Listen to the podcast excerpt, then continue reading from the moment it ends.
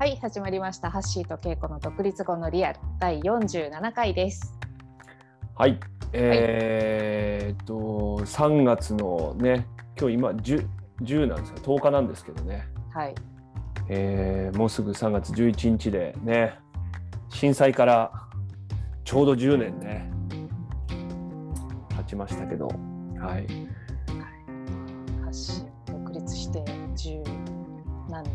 なんかね、独立の話するときにいつもこの311の話出てくるもんね。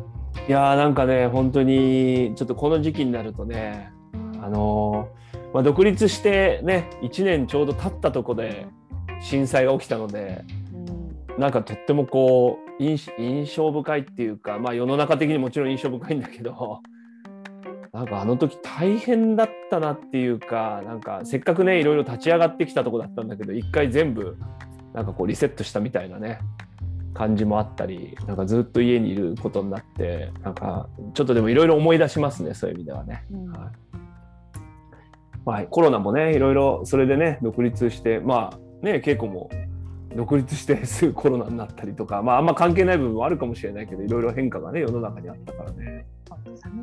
そうですねはい、はい。まあ、そんな中でございますが。はい、そんな中なんですが、このポッドキャストはいつも通りにやっていくっていう感じでよろしいですかね。よ。ろしいですよ。はい、えー初めて聞いていただく方のために、えー、とフリーランスでコーチをしているハッシーとケイコの2人で独立後のの生活あるいは独立して思うことなんかを結構ね生々しく話しています。はい、はい。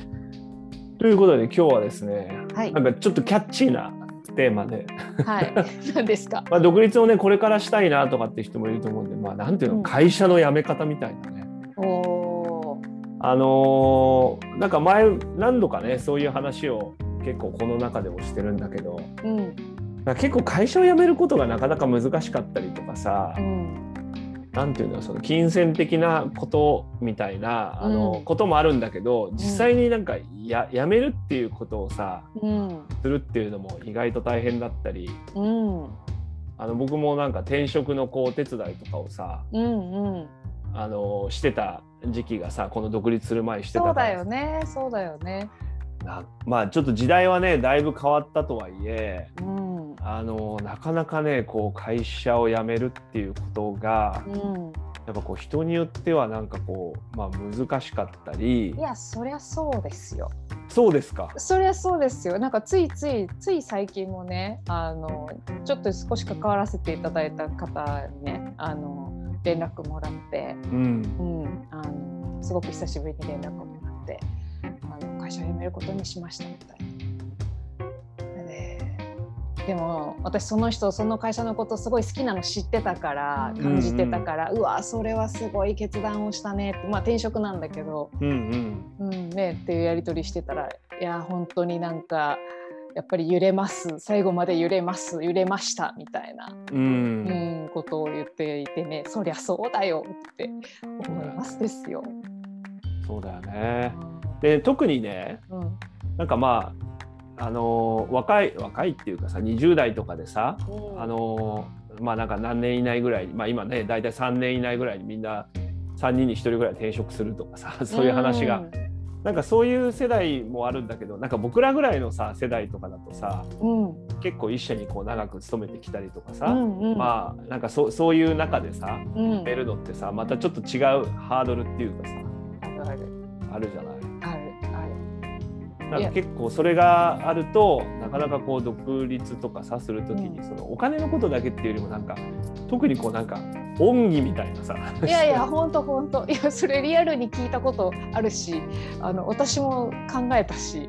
あそう。やっぱり、うん、こうここまで育てていただいたからには、うん、やっぱりこれわ私のというよりもなんか本当に本当にちょっと知り合いから聞いた声声だけど、うんあのここまで育ててもらったんだから、うん、ここからはやっぱりあのこの恩を返していこうと思うあが、まあ、実際にクライアントさんのとかの声の中でもそういうのが出てくる時ってあるよ。ーそうだよね。うんなんか僕あのリクルートって会社にいたからやっぱそういう感覚はもともと希薄なのかもしれないんだけどさ 特殊なのかもね日本の中ではね。いやあのねこれ仕組みの問題例えばリクルートって会社は、うん僕らの頃えっ、と要は、えー定年退職した人っていうのは知ら誰も知らないんですよ。あそうだろうね。いうんいないんです今どうなのかみんな何歳ぐらいで辞めていくの？まあその頃はなんか40ぐらいでは大体で40以降で残るとするならば、うん。もうなんか相当な実績があってうん。なんか突き抜けるみたいな感じじゃないとまあ今はまただいぶねあの上場したりとかって全然違うと思うんだけどさ、まあ、僕らの頃の話なんだけどさ、うん。あなんかねその退職するっていう人があんまりいやなはいえー、とそう定年退職。うん。で定年退職してさやっぱ退職金をもらうみたいなさはいなんかそれが僕ら全然もうロールモデル的にいないからいないんだね。あなんかあの一つのこう象徴なんだけどさーうん。やっぱ会社にいてその恩返しもあるし、うん。やっぱなんか前はさそのやっぱ最後までいいた方がさ、うん。なんかおお得なようなさ。いやお得なの。私もだって計算したもんね。退職金のなんかナイキとか見てさ あれ？とかあと1年いたらこんなになるんだ。あれ？あと2年いたらこんなになるんだとか言ってそれやり始めるとね多分やめらんなくなる。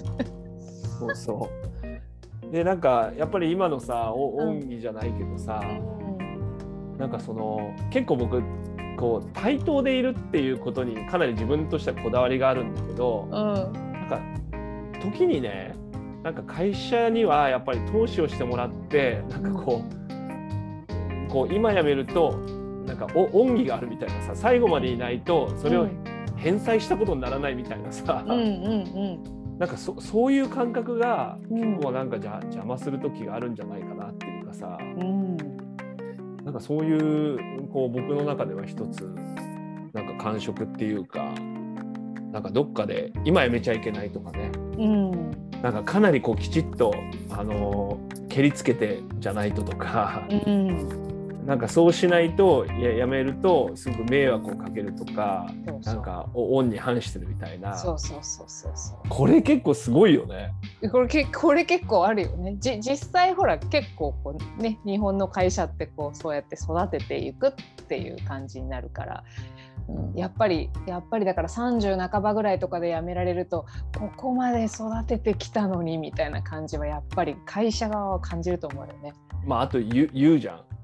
言う言うそういうことを言ったりとかさ まあ一概にはそうじゃないのかもしれないけどさ、うんなんかやっぱりこううんなんかそれは結構すごいなってまあちょっと時代も変わってるとは思うんだけどね。だからそのねやめ方っていう意味で言うとあの私は本当に覚悟できるまではあの会社には言わない方がいいと思うんだよね。ああそうなの。うん、これは私の意見ですけど、うんうんううんん、あのやめようかなどうしようかなみたいなタイミングで本当に心許してる人に先輩に相談するとかだったらそれはありなんだけどなんかやめようかなどうしようかなっていうのってなんかあでもこれ私古いね多分。ちょっとこの考え方多分古いんだけど。私はねそれはしないようにしたんですよね。うん、多分今時はもっと相談できるのかもね。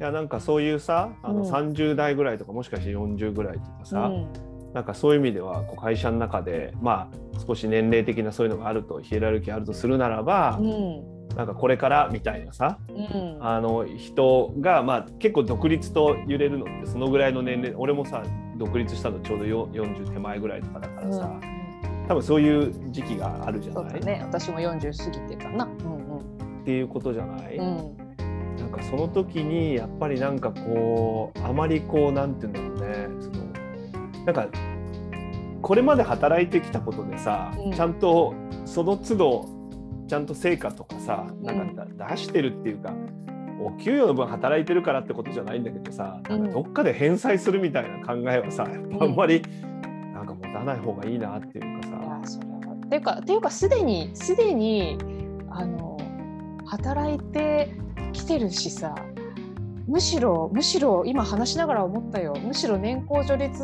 の会社だとさ若い頃は随分安く働かされてるわけじゃない ああのねこれからいただける分を捨てて出ていくんだぐらいな話になるわけだからさ。そこはなんか堂々とやめていいような気がしてきたよ。いや本当にそう思うんだよね。こう安く働いてくるもんで。いやなんかこの時代なんて退職金とかもさ、うん。ちょっとあえて言うけどさ、うん。ちょっとひどい話でもあるじゃない？なんかなんか毎毎年積み立てられてさなんかうん。最後にならないと渡さないみたいなさなんかちょっとこう半分物質制度みたいなさ 人質物質。みたいななんかそういうつもりじゃないし、ねうん時代背景は違うからさ、うん。あのでもでもまだそういうのがあったりさうん。それもねへ変な話だなとも思うんだけどさうん。でも結構なんか40ぐらいとかでさそういうあっと思った時期にさやっぱやれるかやれないかって結構大きいからさ。なんかなんかそうそういう話とすごいなんかこうざわっとざらっとするというか残念だなと思うのはなんか本質じゃないところに判断基準が一本立っちゃうじゃない。なんかこうねうん、この仕事やりたいのかやりたくないのかこの仕事に意味を感じてるのか感じてないのかこの人たちとやりたいのかやりたくないのかっていうなんかその判断基準で自分の道を選んでいきたいけどなんかそこに違うもんが結構ドンと立ってきちゃう感じがあってさ。あのやっぱり迷惑をかけないみたいなことが、そのなんかちょっとあまりにも強いなっていうのはすごくあのか会社とかによってはあるんだろうなっていうかさなんかすごくこう、まあ、よく言う話なんだけどさやっぱりなんかでも迷惑やっぱかけないようにって結構僕いろんなこう転職のさうん相談しててやっぱこの言葉にはすごい弱いんだよねみんなね。そうだよね日本人ですから そういうことなのかな？わかりませんけど。なんかね僕でもすごいちょちょっとこう本筋からあれかもしれない。なんかこの迷惑をかけないっていうさやっぱ、うん。まあどっかの国の話とかなんかやっぱりやっぱ迷惑かけ合うじゃない僕らは。うんうん。なんかさ人は傷つけ合うと思うんですよ。そ いやてかややめやめたらさううん。なんか上司とかもさうん。ちょっと大事な人に抜けられたらさうん。やっぱちょっと傷ついたり応援する気はあってもさうん。い絶対迷惑とかかかったりすることもあるじゃない。やそりゃそうだ。まあ別に組織だからそんなのあんま関係ないっていうのもあるかもしれないけどさなんかやっぱりこう関わってる以上はさうんうんやっぱりなんか相手のこと傷つけたりとかなんかいろいろ起こすよねなんかね。しょうがないよねなんかそれは避けられないしなんか逆の立場になってみるとさ自分が上司だった時にさあのまあ私はそのどっかを辞めたりする時にねあのどよく考えたらみたいなことはもちろん言うけどでも最後そんなのわーって引き止めることはしなくてさなんかねあの時なんていうの僕はやりたくない仕事があったけど畑中さんのせいでやりましたみたいな風に上司も別に思われてさ その後生きていきたく生きたいわけじゃないじゃない。ねえだからそそんな風に思っちゃうようなことはしない方がいいと思うんだよね。そうね。えとかさあのためにっていうのはなんか綺麗なようでいてさ。そう誰かにやっぱり借りを借りがあるみたいなうん。なんか感覚ってまあ実際あるのかもしれないけどななんかあんまりそういうのをさちょっとつ、うん。強く持たない方がいいなっていうか。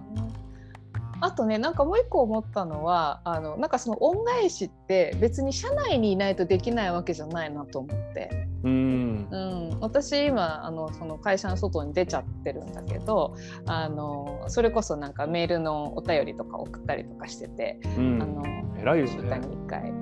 で読んでくれてる人もいるし読んでくれてない人ももちろんいると思うんだけど、読んでるくれてる人には結構役に立つみたいな連絡ももらったりとかしたりとかなんかそうやってこう外に出たからあの提供できるものがあると思うしさ。あのなんかこうやって外で頑張ってる人がいるって思うと彼らも何かあって会社出なきゃいけなくなるとか会社なくなるとかそういうことがあったとしてもまあ生きていく道もあるのかぐらい思うかもしれないじゃん。うん。ちょっとすごい勝手に言ってるけど。うんうんうんうん。まあそういうのもあるよね。なんかね外からそういう人の刺激を受けるとかさ。そうそうそうそう。多分結構こうなんか密かに応援してくれてる人がいるとか、ね、そうそうそうそうそうそうそうだからい以前よりもなんか私のことき言う言うことが結構素直に受け入れられたりとかして社内で言ってた時はなんかお前変なことばっか言ってるなぐらいな感じで見られてたのが最近の方がうまくコミュニケーション取れたりするっていう。それはいいことだねそれはねでそれはなんかすごい綺麗なケースでもあるねあそう。あなんか俺個人的にはうんまあちょっとすごい個別に言うとあれだけどまあうん。俺転職をもう何回かしてるからさ、あまあその中で多分すげえ俺嫌われてるんだろうなっていうような人たちもすごいいるなっていうそっかかそっか。ううんんうんうん。まあまあ申し訳ないなと思うけどなんかそのためにね俺らも俺もやるわけじゃないっていうかさなんか、うん。まあ、嫌われないようにみたいなそうそういう話じゃないんだけどさ、うん。まあ、こればっかりはね相手からしたらねあの野郎あんなとこでやめやがってみたいなさ。いやそういうのもあると思うんだよぶっちゃけ。あるかもしんない。あるかもしんない。もうねそれはもう申し訳ないですとしか言いようがないわけ。しょうがないよ。うん。でも僕ちょっともうこうしたいんでうん。なんかこうなんていうの？やっぱね彼女と別れるとかっていうのそういうことじゃないなんか。うん。うん。こうなんかいいいい最後よく入れたよねみたいな感じでさ全部そうさ最後なんかその俺がしどろの戻るみたいに言わないでもい。やなんかさその全部別れた人とねうん。なんかいつまでもね友達で戻ろうよみたいなねそういう話あこれが分かんなかったの？ーうんそれが分かんなかった。マジかそんなにそんなに確かに別れて綺麗なもんじゃないよね。いやでもさそう,、うそういうこと考えてるとさうんなんかさもうこの先ないのにさうんずっと付き合い続けるずずっとみたいな。同棲してるみたいなさああ確かに確かに。そういうことが起きんじゃないかなって思うんだよいや起きちゃうねそれはね。でしょ？すごい灰色な感じになっていくんだよね。そう、うん別に日常悪くないしさでももうこの人と別になんかこの先未来開けたりするわけでもないのにうん。でもなんか一緒に住んでるみたいなさなんかとっても怖いことだなと思うんだよね。なんか不健全だね。いやそうそうなんかそうまあなんか綺麗なんかあわよくば相手のためにもなるぐらいになんかそれは俺のなんか前向きすぎなのかもしれないけどさいやなんかここで縁をちゃんと切ったことがうんなんかこの腐れ縁のうんこっちも新しく始められるし、うんまあ相手も一瞬痛いかもしれないけど、うん。まあ、それによって新しいこと始まるみたいなさそうだね。とかなんか彼女もすごい大事な気づきがあるかもしれないからね。あーなんかすっかり彼女と男と いやでも今の話はなんか今のなんか組織に当てはめてみるとさなんかそうやってもし人が辞めてっちゃうんだとするとさそれはやっぱりさその組織に何かしらあるわけだよ。まあそうだよね。うん、だからちょっとねひどい言い方になっちゃうかもしれないけどたたくさんの人がもし例えば辞めていっちゃったりとかするんだったらさなんかそこをさじっと我慢してるとさその組織がそれに気が付く機会を失わせてるかもしれないじ いいね。このすごい前向きな感じ。いやでも本当に結果そういうことも、あのうん僕は結構あるなっていうかさそれを会社がどう受け止めるかとかゃん。は、そうそなんかその相手側のその器の問題はもちろんあるんだと思うんだけう。ど、うん。なんかあんまりねそのその時のちょっと痛みを抑えようとか。なんか借りを返そうみたいなことはやっぱりちょっと強く思っちゃうとなんか独立とかしてもさ、うん。なんかするのもなかなか大変だったりねそのタイミングでっていうのもあるしなんかその後のね関係も本本来だったらすごく作れるかもしれないんだけどさ悪いなと思いながらずっとやってるのもねなんか変な話ももっと大きく考えたら楽だと思うんだよね。うん。日本全体で見たらさもうどこの会社で働いてようかさむむしろなんか自分がしっかりやれるところで働いた方が日本全体のためになるかああそこまでいきますか。ら。うん、ま あでも本と楽じゃない、当いいね。うん、私だって本当ね有能な社員を一一社に囲って他のことさせないでで能力を潰していくみたいな潰すっていうかそのなんていうのはは発揮させない状態になっちゃってるのとか見るとすごい耐えられない。ああそうね。もったいないと。まあなんか本当にそうだよね。そういう側面もあるしね。いろんなまあそこのさ当事者の人たちはさなんかそういう意味では利害関係でね、メンバー辞めていくとかってことがいろいろ影響あるから、まあ、その気持ちもわかるんだけどね。もちろん。